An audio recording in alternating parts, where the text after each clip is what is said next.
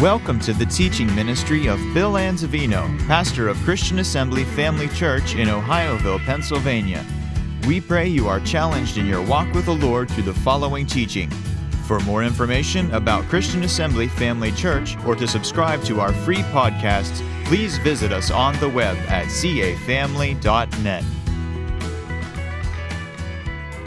Let's hold our Bibles and say thank you, Father, for your holy written word. It's a lamp to my feet and a light to my path. Your words are life to me and health to all of my flesh. I have what your word says I have. I am what your word says I am. I can do what your word says I can do. Holy Spirit, anoint my ears to hear, my heart to receive, and my mind to be open to the knowledge of the truth that makes me free. Quicken me according to the word. Change me from glory to glory. And I boldly say, I will never, ever be the same again. In Jesus' name, amen. Praise God. We've been talking about our attitude. We're going to continue. This is number four on our attitude. And we've talked about how attitude determines the altitude that we're going to climb to in life. And the success that we're going to have is based on our attitude. And so we want to continue along this line of teaching. In the book of, of Ephesians, chapter four. Verse twenty-three from the Living Translation of the Bible. Now your thoughts, everybody say my thoughts. So you see yours, you're thinking he's talking about somebody else, but he's talking about my thoughts. My attitudes and my thoughts must all be constantly changing for the better. Well, are they constantly changing for the better? If they're not, they need to be and they should be. Amen. Having a bad attitude is like having a flat tire on your car. If you don't fix it, you're not going to get very far, at least not without destroying your rim, and you know the story from there, right? We talked about how Jonah had a bad attitude. He didn't get very far. He tried to. We'll talk about him in just a moment, but he didn't get very far with that bad attitude. The Israelites of old, they had bad attitudes out there in the wilderness. They didn't get very far. It wasn't a long distance to get into the promised land, but they didn't get very far. As a matter of fact, for the rest of their lives, they stayed in the wilderness, and for forty years they suffered. Didn't have the plan of God fulfilled in their lives because of their bad attitude. Now these are examples, Old Testament examples, but they've been written to instruct us and teach us. Some think you don't need the Old Testament. Well, then look at what Paul said in, in the book of First Corinthians chapter ten, verse eleven. And this is from the English Standard Version of the Bible. Now these things happened to them as an example, but they were written down for our instruction. So if we didn't have it, how would we know? On whom the end of the ages has come. Then Paul also to the church at Rome said in Romans fifteen and verse four, again the English Standard Version, for whatever was written in former days was written for our instruction, that through endurance and through the encouragement of the Scriptures we might have hope. So in other words, we can learn some lessons. We can glean some light from these individuals and what they did and not make the same mistakes that they made. It's like a parent saying to a child, I've been down that road before. I'm a little bit older than you are. I know what to expect. And that's why I'm trying to give you this instruction, trying to teach you certain things. I don't want you to make the same mistakes that I made. Isn't that the truth? Isn't that what we tell them? But there's a gap, right? There's a gap, and they can't see it the way we see it until they get older. Children will never know how much they owe their parents until they get married and have their own children. You realize that? Then they'll realize that money doesn't grow on trees, right? Then they'll realize the sacrifices that were made, right? Well, the same thing is true sp- spiritually, biblically. They've been down that road before. We need to learn from their mistakes and attitudes and see to it that we fix ours. Amen? So we're going to fix the flat tire of bad attitudes this morning. Is that okay? And so we're going to talk about how we can do that. Number one, we need to take ownership of our own attitude. See, attitude is a choice that we make. Remember that. It is our decision that we make to act a certain way, based on circumstances, based on situations. We can control our attitude. In the book of Numbers, chapter thirteen, these two verses. Caleb stilled the people before Moses and said, let us go up at once and possess it, for we are well able to overcome it. There is an overcoming attitude. Correct? But the men that went up with him said, we be not able to go up against the people, for they are stronger than we. That is a defeated attitude. They saw the same situation. There's twelve spies.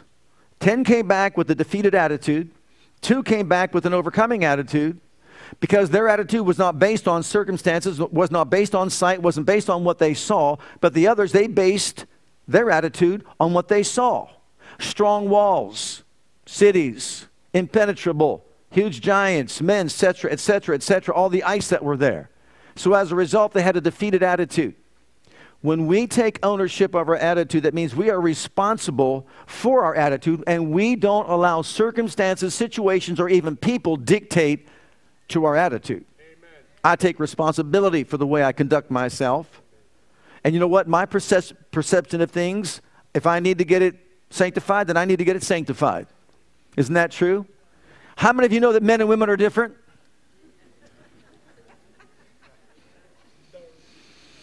Why am I going in that direction, Lord? Please.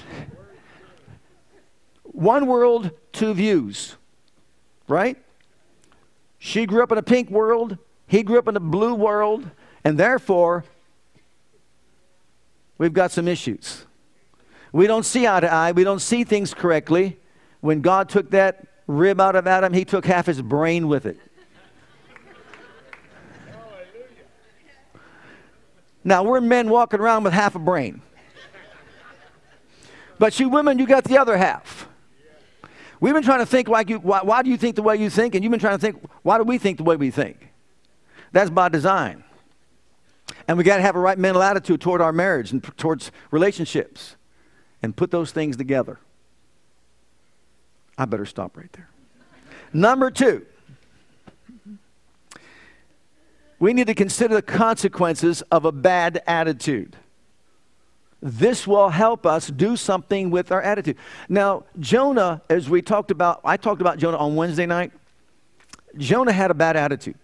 How can you possibly have a bad attitude when God Almighty either appears to you or speaks to you in an audible voice? I remember driving on a highway on Route eleven when God spoke to me in an audible voice and said, you will be the next pastor of that church. Now, on the trip down, I was saying, there's no way I would ever candidate to be the pastor of that church. Absolutely positive. I told the pastor before I left Youngstown, I said, no, no, no, no, no. I won't do it. I won't do it. I won't do it. I won't do it. I had my reasons for not doing it. I'm too young in the Lord. I don't know anything about Pentecostal church, et cetera, et cetera, et cetera. And so halfway here, maybe three quarters of the way here, I hear an audible voice that says, you will be the next pastor of that church. So when the chairman of the board came up to me and asked me after the service was over, will you consider candidating to be the pastor of the church? I didn't buy a ticket to Tarshish like Jonah did. I could have, but am I going to say no at that? But but look at the attitude of Jonah. Jonah says, those people deserve to die. Jonah knew that God was gracious. He knew that God was merciful. Jonah knew that God was long-suffering and that he was kind. And he said to himself, I want them all to be judged. I want them all to die. And even though you want me to go there and tell them, because if I go, they'll repent, and I don't want that. So he bought himself a ticket, and he got on a boat, and he went the opposite direction of Nineveh. You can't get anywhere from God with a bad attitude. You can run all you want. So what did God do? He prepared a great fish. Some say it was a whale. Some say it was a great white shark. We don't know what it was, but it was great. I'm going to tell you why it was so great. This was a great fish. They threw him overboard. Now, does he go all the way down? I don't know. Does it scoop him up when he's down there and all seaweeds all around his neck? I don't know. There are two views of Jonah in the belly of the whale. There are some that say that he was still alive for three days and three nights, and then the fish vomited him out on the seashore afterwards, after three days and three nights. So that's what some say. Now, I think about that, and you think, well, now, what did he eat? How did he sleep?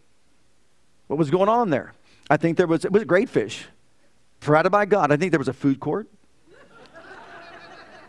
There might have been a McDonald's or a Wendy's somewhere in there. Well, you get the other view. The other view is, and I might lean more towards this view, got my own reasons, but just real quickly. He cried out of the belly of the whale, but he also cried out of Sheol. Remember it says that? He cried out of Sheol and the belly of the whale. So is it possible that also he died and his body was still in there in the, in the belly of the whale? And then God gave him a little tour of hell to let him know what it's like when you walk away or run away from the will of Almighty God. And you do your own thing.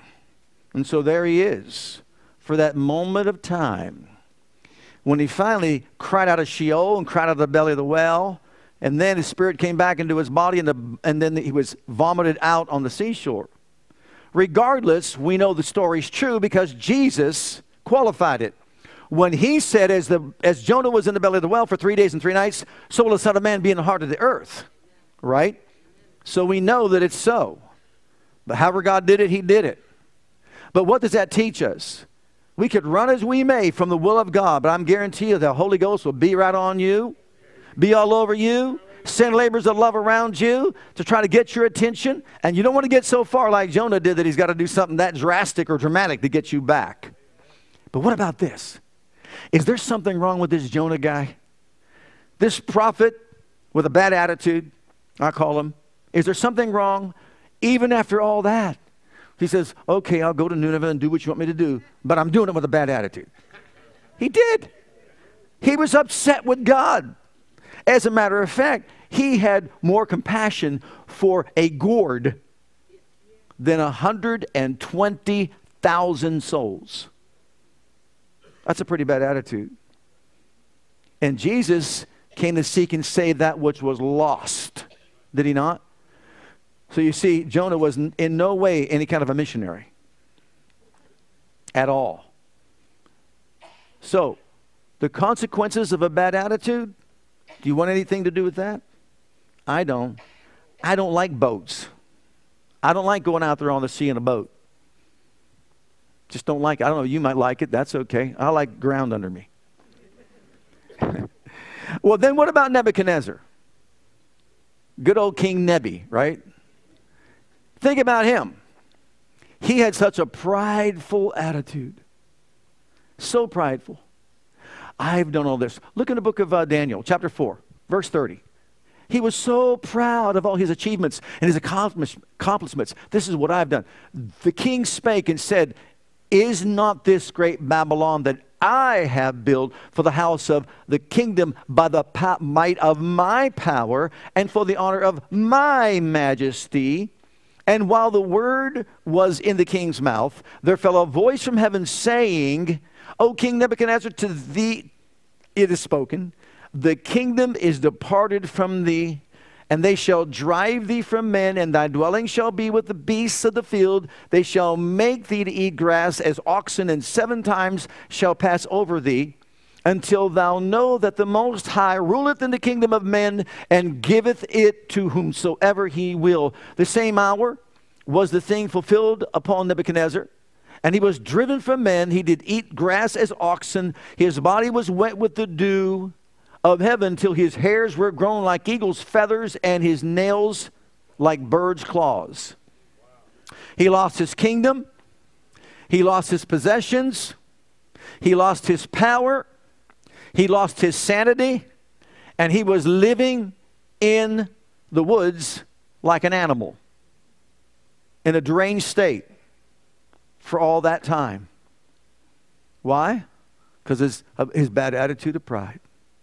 Pride goes before destruction and the haughty spirit before fall, does it not? And so look what happened to him as a result of that. Well, what does that teach us? You know, apart from him, we, you hear me say this all the time, we are nothing. We have nothing. We know nothing. We can do nothing. If it were not for his grace, where would any of us be? If it wasn't for his mercy, his grace, is he long-suffering toward you? I know he is toward me. And his kindness? Absolutely. Now, he could have done something about his attitude, and he did it a little bit later, but we'll see that in just a moment. You see, look at um, Numbers eleven. Our attitude, if it's bad, can hurt people, hurt the people that we love, and also it can hurt ourselves. Very much so. But also, it displeases God beyond words. When the people complained, it displeased the Lord. Notice, complaining displeases the Lord. We're talking about fixing our attitude. Are we a complainer? Are we murmuring? Is the glass always half empty? Is it always partly cloudy? If we complain and complain and complain, it displeases God.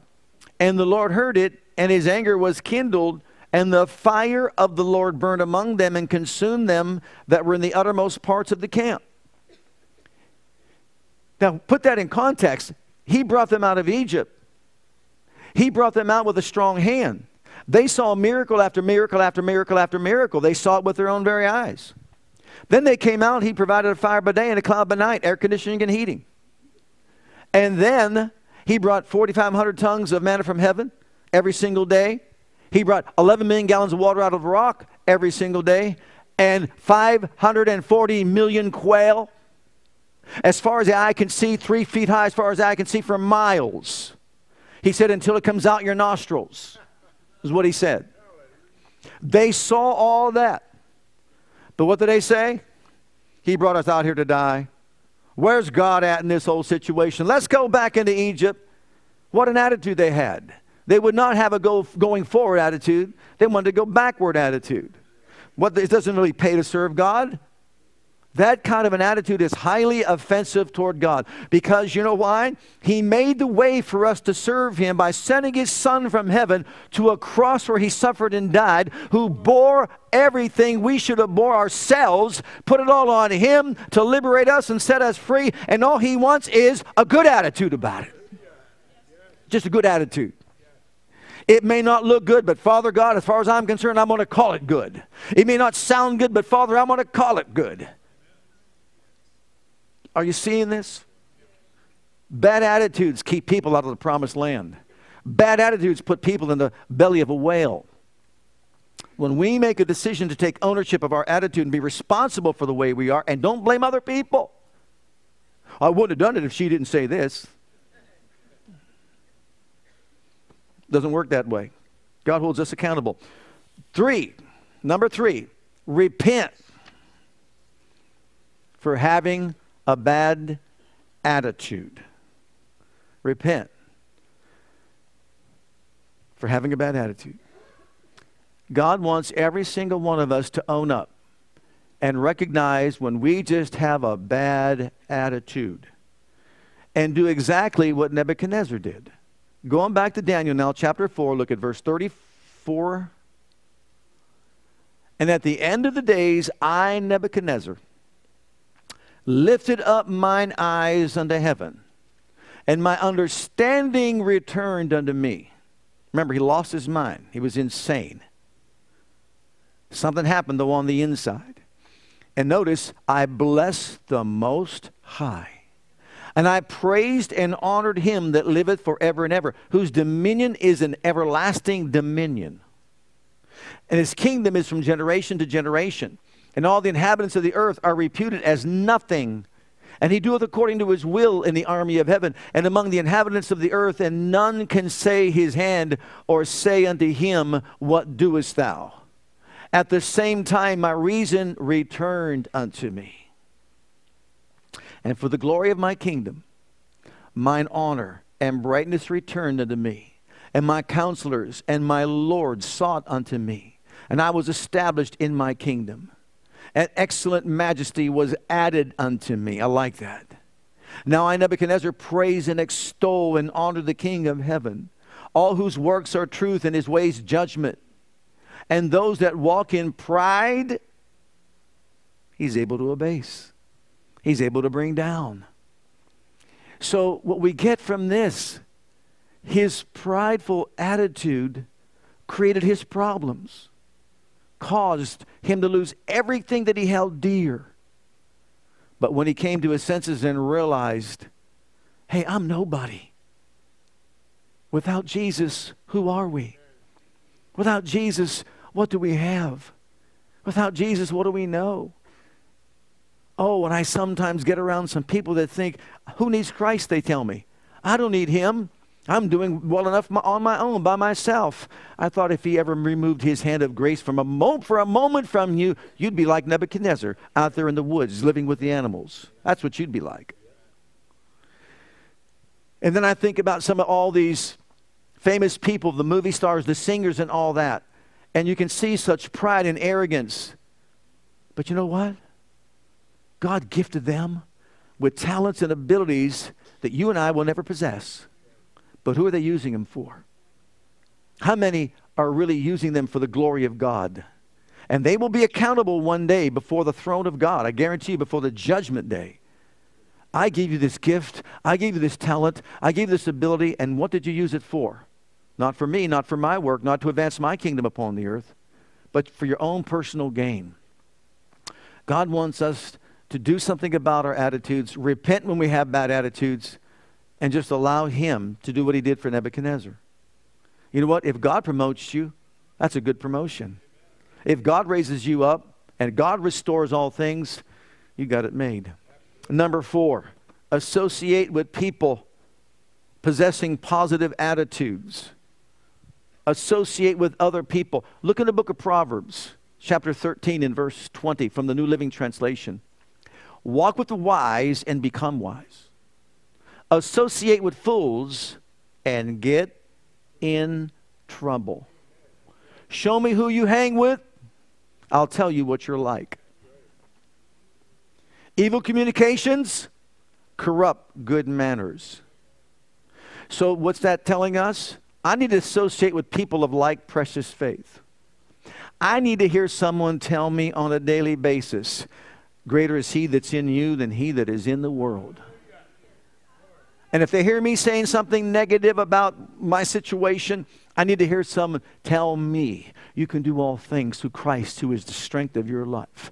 Don't you succumb to a bad attitude. Don't you let your circumstances dictate to, to your attitude. You look to God Almighty. You let him be the glory and the lifter of your head. So if you hang with people that are a positive attitude, what are you going to get? It's going to just get all over you as well. Just like whether you're foolish or wise is based on who you associate with. But the same thing is true here. That's why I like you people of like precious faith. That's why I like being around brothers and sisters that know the Word of God. They hear the joyful sound. They know the hand of God is greater than what I'm facing in this life. Yes, we all face challenges and difficulties and all that. But Sister Vera, just like you, aren't you glad you had something on the inside? That no matter what your plot was right at that moment, you had something on the inside that kept you, that supported you, that lifted you up, praise God. You know what that means? You're never alone when you're with Jesus. Never, never, never, never alone. He said, I will not, I will not, I will not by any degree leave you, forsake you, that you may boldly say, and I can just hear you whisper, the Lord is my helper. The Lord is my helper. No one else could hear, but he heard, the Lord is my helper, and he brought her out. Can you say amen? Hallelujah. He brought her out. Number five. Address the excuses for a bad attitude with the Word of God. Have you heard this one? I'm just having a bad day. Just don't, don't come near me. I'm having a bad day. Don't confess it. I, I mean, don't. I can see people looking at each other right now. I'm just having a bad day. So that excuses your bad attitude? Well, let me throw something out at you. Look at Psalm one eighteen, verse twenty-four. And notice this verse in the English Standard Version. This is the day the Lord hath made. Let us rejoice and be glad in it. So if you even hear yourself say, I'm having a bad day, well then do what? Attack it. Attack it. Be on the offense, not the defense. This is the day the Lord hath made. I will what? Re- I will not be sad. I will rejoice and be glad in it.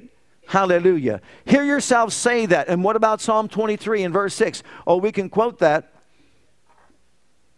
Surely sadness and incompassion will follow me all the days of my life. No. Goodness and mercy follow me how many days of my life? That eliminates the bad day you're having, doesn't it? No, goodness and mercy are following me. goodness. You see them having a bad day, turn around. There's goodness. There's mercy following you all the days of your life. So start saying something like, this is the day the Lord hath made. I'm going to rejoice and be glad in it. Goodness and mercy, come on up here and just surround me. Praise God. And all these other circumstances, all these other situations, all the negativity that I hear every single day. I don't know about you, but I'm ready to vomit up politics. Say amen if you agree. Shut it down. Let the people take over. Even so, come Jesus. Come on, Lord. Let the government be upon your shoulders. Amen. He could do a better job for us, wouldn't you say? Amen. Hallelujah. Okay, number two. Uh, I have a lot on my mind. Mm. That an excuse for a bad day? Attack that with, uh, with Isaiah twenty-six three. And this is from the King James. Thou will keep him in perfect peace, whose mind is full of worry, frustration, anxiety, whose mind is constantly thinking about all the negativity life brings our way, whose mind is fixed, stayed, rooted, and grounded where? On thee. So if we're having a bad day, or if we're thinking we're having a bad day, what are we to do? Attack it with the word of God. And what about this verse in Hebrews chapter twelve? This would make us all ashamed. I'll tell you what right now. I've got a lot on my mind, really. Can you imagine how much Jesus had on his mind? Looking unto Jesus, the author and finisher of our faith, who for the joy that was set before him endured the cross, despising the shame, is set down at the right hand of the throne of God. For consider him that endured such contradiction of sinners against himself, lest you be wearied and faint in your what? Your minds. Nothing can come close to what Jesus went through for us. Nothing at all. Right? So if we have a lot on our mind, imagine how much he had on his mind. So if we find ourselves that way, start talking to your mind. Do exactly what David did. Oh, bless the Lord, oh my soul, and all that is within me. Bless his holy name. Start speaking to your soul. He also said this. Why art thou cast down, O my soul? Why are you disquieted within me? Hope in the Lord who made heaven and earth. Start talking to yourself. Talking to myself, they'll really think I'm crazy. No, but the Bible teaches us to mutter, to, to meditate, to talk to ourselves, to speak the word over our thoughts and our lives. Cast down every thought, every imagination that exalts itself against the knowledge of God, and bring the captivity what? Every thought unto the obedience of Christ. Kick that thing out. Someone says, but it keeps coming and coming and coming. Well, you can't stop them from coming, but you can certainly remove them. You can't stop a bird from flying over your head, but you can stop them from building a nest in your hair. Right?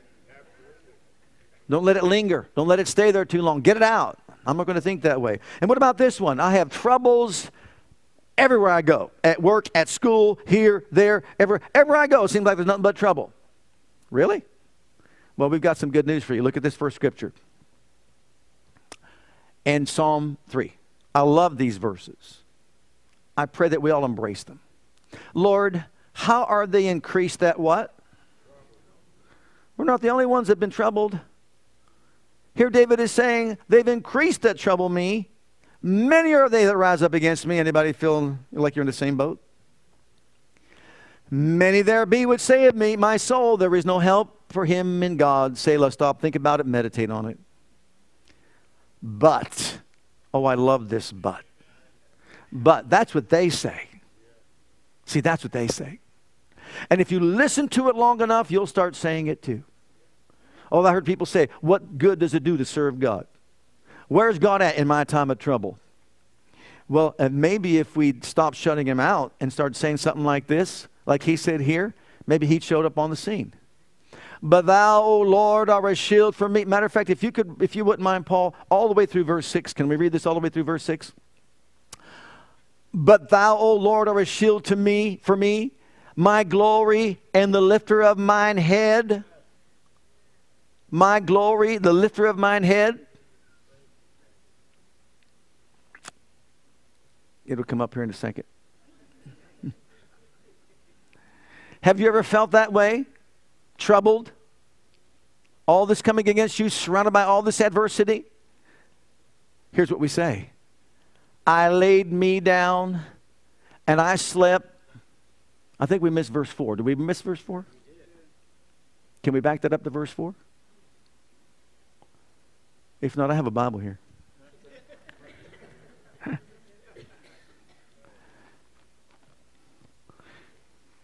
It's okay to make changes once in a while. I cried unto the Lord with my voice. He was surrounded by trouble. Many there be that troubled him. Many that said, there's no help for you in God. Think about that. He said, but thou, O Lord, art a shield to me. You're, for me, you're my glory and the lifter of my head. I cried unto the Lord with my voice, and he heard me out of his holy hill. Selah. Stop and think about that. Now verse five. I laid me down and slept. I awake, for the Lord sustained me. I will not be afraid of ten thousands of people that have set themselves against me round about. Boy, that's a time to shout right there. Have you ever had ten thousand people around you at one time that were against you? Never. No. It may feel like that sometimes. You may think like that sometimes. But I guarantee you that it doesn't matter if there's ten thousand or ten million. If God is on your side, you are the majority. Praise God. He's the glory. He's the lifter of your head. I'm not going to have my head down, down, down low. I'm going to rise up and say, thou, O Lord, you are my shield. You're my glory. You're the lifter of my head. That's pretty positive, wouldn't you say? I believe it is. And the next one. Uh, Psalm forty-six, verse one. One of my favorites again. God is my refuge and strength. A very present help. Where? When? When? So are you in trouble? Guess what? He's your refuge and strength. And he's very present. Am I in trouble? Guess what? He's very present. And he's my refuge and strength. What about that kind of an attitude? Think about it. Okay, next. No one knows the trouble I've seen. Okay, bunny foo-foo. Nobody knows but me.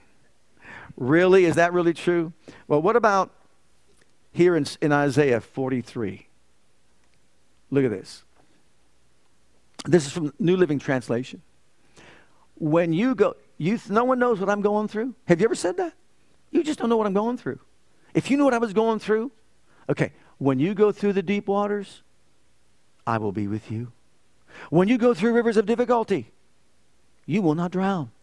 When you walk through the fire of oppression, you will not be burned up. The flames will not consume you. For I, goes on to say, am the Lord your God. Let's read that again. When you go through deep waters, have you ever felt like you were drowning in all that's been around you? I will be with you, he says. When you go through the rivers of difficulty, and it seems like you're just, the current is flowing so strong against you, you just can't get away from it. But he says, you will not drown. When you walk through the fire of oppression, you will not be burned up. And the flames will not consume you. Why? I am the Lord your God. So when we are attacked, then attack those thoughts with what? Attack that attitude with the Word of God, and you'll shape up in a, in a heartbeat. I'll shape up in a heartbeat. Honestly, I've had people say to me, how do you just keep on going and doing and all this sort of thing? Don't you ever get down, people criticizing you and all that sort of thing? I said, I, I know what you're talking about. This is the day the Lord hath made. I'm going to rejoice and be glad in it, no matter what's going on around me. That's a decision that we make. You realize that. Well, don't you get caught up in pride when people say this about you and that about you? I said, I can't get caught up in pride. Too late. I know where I came from. I know I worked in a mill. I know I wasn't at a seminary. I know I didn't, I'm not some kind of theologian. All I know is that God pulled me out of a mill crane, cleaned me up, got the graphite out of my ears and my eyes and all that, and said, now I want you to go down to this school over there for a little bit, for nine months, and then when you come back, I'm going to just use you. He knew I can't speak in front of people. He knew that. And I still won't unless I'm preaching the word. Period. So he just did something on his own because he's God. And then he says, now don't run from it. Just go ahead and do it. Because I'm going to tell you something right now. When I drove down to Midland from Youngstown, Ohio, the first time I ever drove down here, I thought this was nowhere. Where am I? Listen to me. When there's no McDonald's on the map, when there's no McDonald's in a five-mile radius, the place doesn't even exist. And I started driving to that church, and I said to myself, what are you getting yourself into? Why are you going there? If I had to depend on myself, I'd have run like Jonah, got on a fast boat to Tarshish. Someone says, someone says, oh, don't you, you get caught up in pride? I can't. Because anything and everything that I do is because of his hand on me, period. And sometimes when I get, when I get around people like outside, why are you so quiet? We see you up there and all. Uh, that's not me up there. This is me right here. I know where I came from. Here's another thought. When I sit down to discuss some things, especially with even other preachers and all that, how come you're so quiet, just sitting there listening? Because I know what I know. I want to know what they know. I want to let them talk. I can glean some more light. See, when you're humble, God can lift you up. But when you're full of pride and arrogance, it doesn't work that way. Okay, and finally, develop an attitude of gratitude. Look at Psalm eighty-nine. This is from the New American Standard Bible. Are you a person that knows the joyful sound? Well, listen. How blessed are the people who know the joyful sound. O Lord, they walk in the light of your countenance. In your name they rejoice. Oh, there's, this is so rich. Let's back that up. Do you know the joyful sound? Do you? Yeah. Then say it, I'm blessed. I'm blessed. That cannot produce a bad attitude. Are you walking in the light of his countenance? Hallelujah. In your name they rejoice all day. Do you know the power of the name of Jesus? And by your righteousness they are exalted. Have you been born again? Then you've got the righteousness of God on the inside of you. You've been exalted by the hand of God. For you are the glory of their strength. Hallelujah. And by your favor our horn is exalted. For our shield belongs to the Lord, and our King to the Holy One of Israel. Glory be to God. Hallelujah. And what about this one in Psalm thirty-four? I will bless the Lord. I will bless the Lord. I will bless the Lord at all times. His praise shall continually be in my mouth. My soul shall make her boast of the Lord, and the humble shall hear thereof be glad. Oh, magnify the Lord with me, and let us exalt his name together. I sought the Lord, and he heard me, and delivered me from half of my fears. Two-thirds of my fears. Three-quarters of my fears. All of my fears. I will, I will do what? Bless the Lord how often? At all times. There's no room for a bad attitude when you develop an attitude of gratitude. You realize that? None whatsoever. Paul and Silas in prison. Their backs are beaten open. They got all the, their feet are fastened to stocks. Their legs are spread apart. They're clamped down. They're lying in who knows what they're lying in, with backs bleeding and all that. And what do they do? They sing, they pray and sing praises to God. What would we men have done? Notice I didn't say you ladies, you give birth. I'm not going there. I'm not going there at all. But we men, you know, Mom took care of us while we were growing up. Whenever we got attacked with anything, she was always there for us to say, make sure everything's okay. Then we expect our wives to be the same way, do the same thing to us, because, you know, we can't take it. We can't take it. Right? Most of us. Probably all of us, if we were really honest. We want somebody to cater to us. But women, they're tough. They give birth. They're tough. And they look at you like, wimp? Get it together. Go to work. Just a little sniffle. Get out of here. Paul and Silas ripped open their backs, feet fastened to stocks so wide it's very painful, and some think that their hands were too, which means they would be like this on their behinds, just sitting there just like that. Can you imagine that?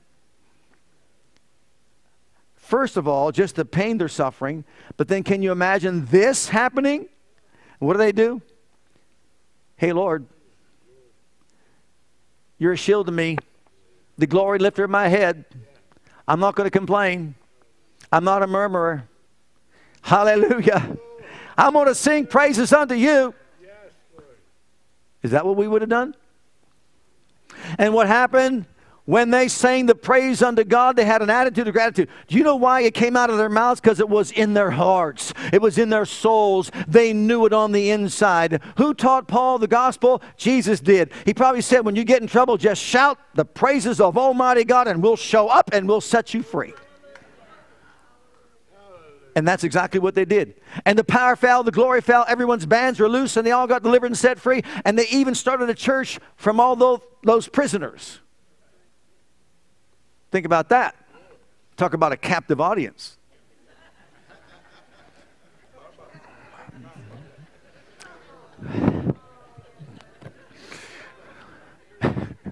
It's been a long week.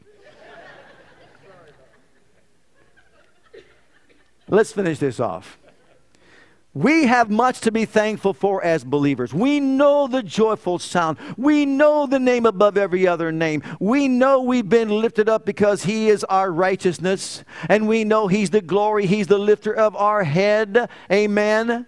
And so because we know all this, we have every reason to be thankful and grateful every single day of our lives. No matter what the circumstance is, no matter what the situation is, it may be adversity, but we're not going to let adversity do what? Infect our attitude in such a way that our heads are hung low and we're, we're just, just walking in all this doom and this gloom and this negativity and defeated attitude like they had there when they came to spy out the promised land. No, we're going to say, oh, we're not, we're going to admit it. The giants are big, the walls are strong, but guess what? Our God is bigger, our God is greater, our God is stronger. He's the glory and the lifter of my head. My situation may be difficult, but praise God, He's more than enough for me. He's the El Shaddai of my life. So our conclusion is, and this means no matter what life brings our way, we can control only what we can control. We can't control what, how people treat us. We can control how we treat them. We can't control what people say about us, but we can control what we say about them, right? And so when we take responsibility for our own attitude and we surrender it to God, what happens? He begins to manifest Himself in our lives in such a powerful way to, ra- to have us rise up to a place of victory and conquering faith, no matter what the situation might be. So, praise God. If our attitude determines our altitude. Ask yourself the question, how high do I want to climb? How far do I want to go? How successful do I want to be? I'm going to start right here. I'm going to fix my flat tire, my bad attitude. I'm going to make it a faith attitude, a positive attitude based on the Word of God, and I'm not going to be overrun by all that life throws my way. Let's all stand together before the Lord. Hi, Pastor Bill here. I want to thank you for joining us today. On behalf of my wife, Krista, and Christian Assembly Church, I want you to know that we're here to serve you and your family. Whether you have young children or kids in elementary school, if you're a teenager or a young adult, we have a passion to provide a safe and comfortable environment where you can grow in God and build a solid foundation of His love for you. And with that foundation, we encourage you to take the gospel of Jesus Christ with you wherever you go. It is our heart at Christian Assembly to be an outreach, to be the hand of God, toward Jerusalem, Judea, Samaria, and the uttermost parts of the world. We want to join as the body of Christ to make one last trumpet call before the final trumpet sound, and through a life of worship, bring in a harvest of people. With whatever gifts God has given you, we want you to be free to share those gifts and talents. Life is most fulfilled when we share God's love with others. And in all that we do, we want to demonstrate the power of the name of Jesus to the world through a ministry of excellence, to God first, and then also to you. So whatever the situation, wherever you are, whatever you're going through, I want you to know that we love you, and God loves you, and has a wonderful plan for your life. And that plan begins by making Jesus the Lord and the Savior of your life. And if you've never made that decision yet, I'd like to invite you to pray a simple prayer with me. And if you will, Jesus will become your Savior and your Lord. Just repeat after me this prayer. Heavenly Father, I come to you just as I am. And I believe with all my heart that Jesus died for my sins and was raised from the dead for me. I open the door of my heart. I call upon the name of the Lord. Lord Jesus, come into my heart. I now accept you and receive you as my personal Savior and Lord. Heavenly Father, I have called on the name of Jesus. I'm now your child. In Jesus' name, amen. Now, if you prayed that prayer with me, I encourage you to get into a good Bible-based church where you can learn to grow in your Christian faith and experience. God bless.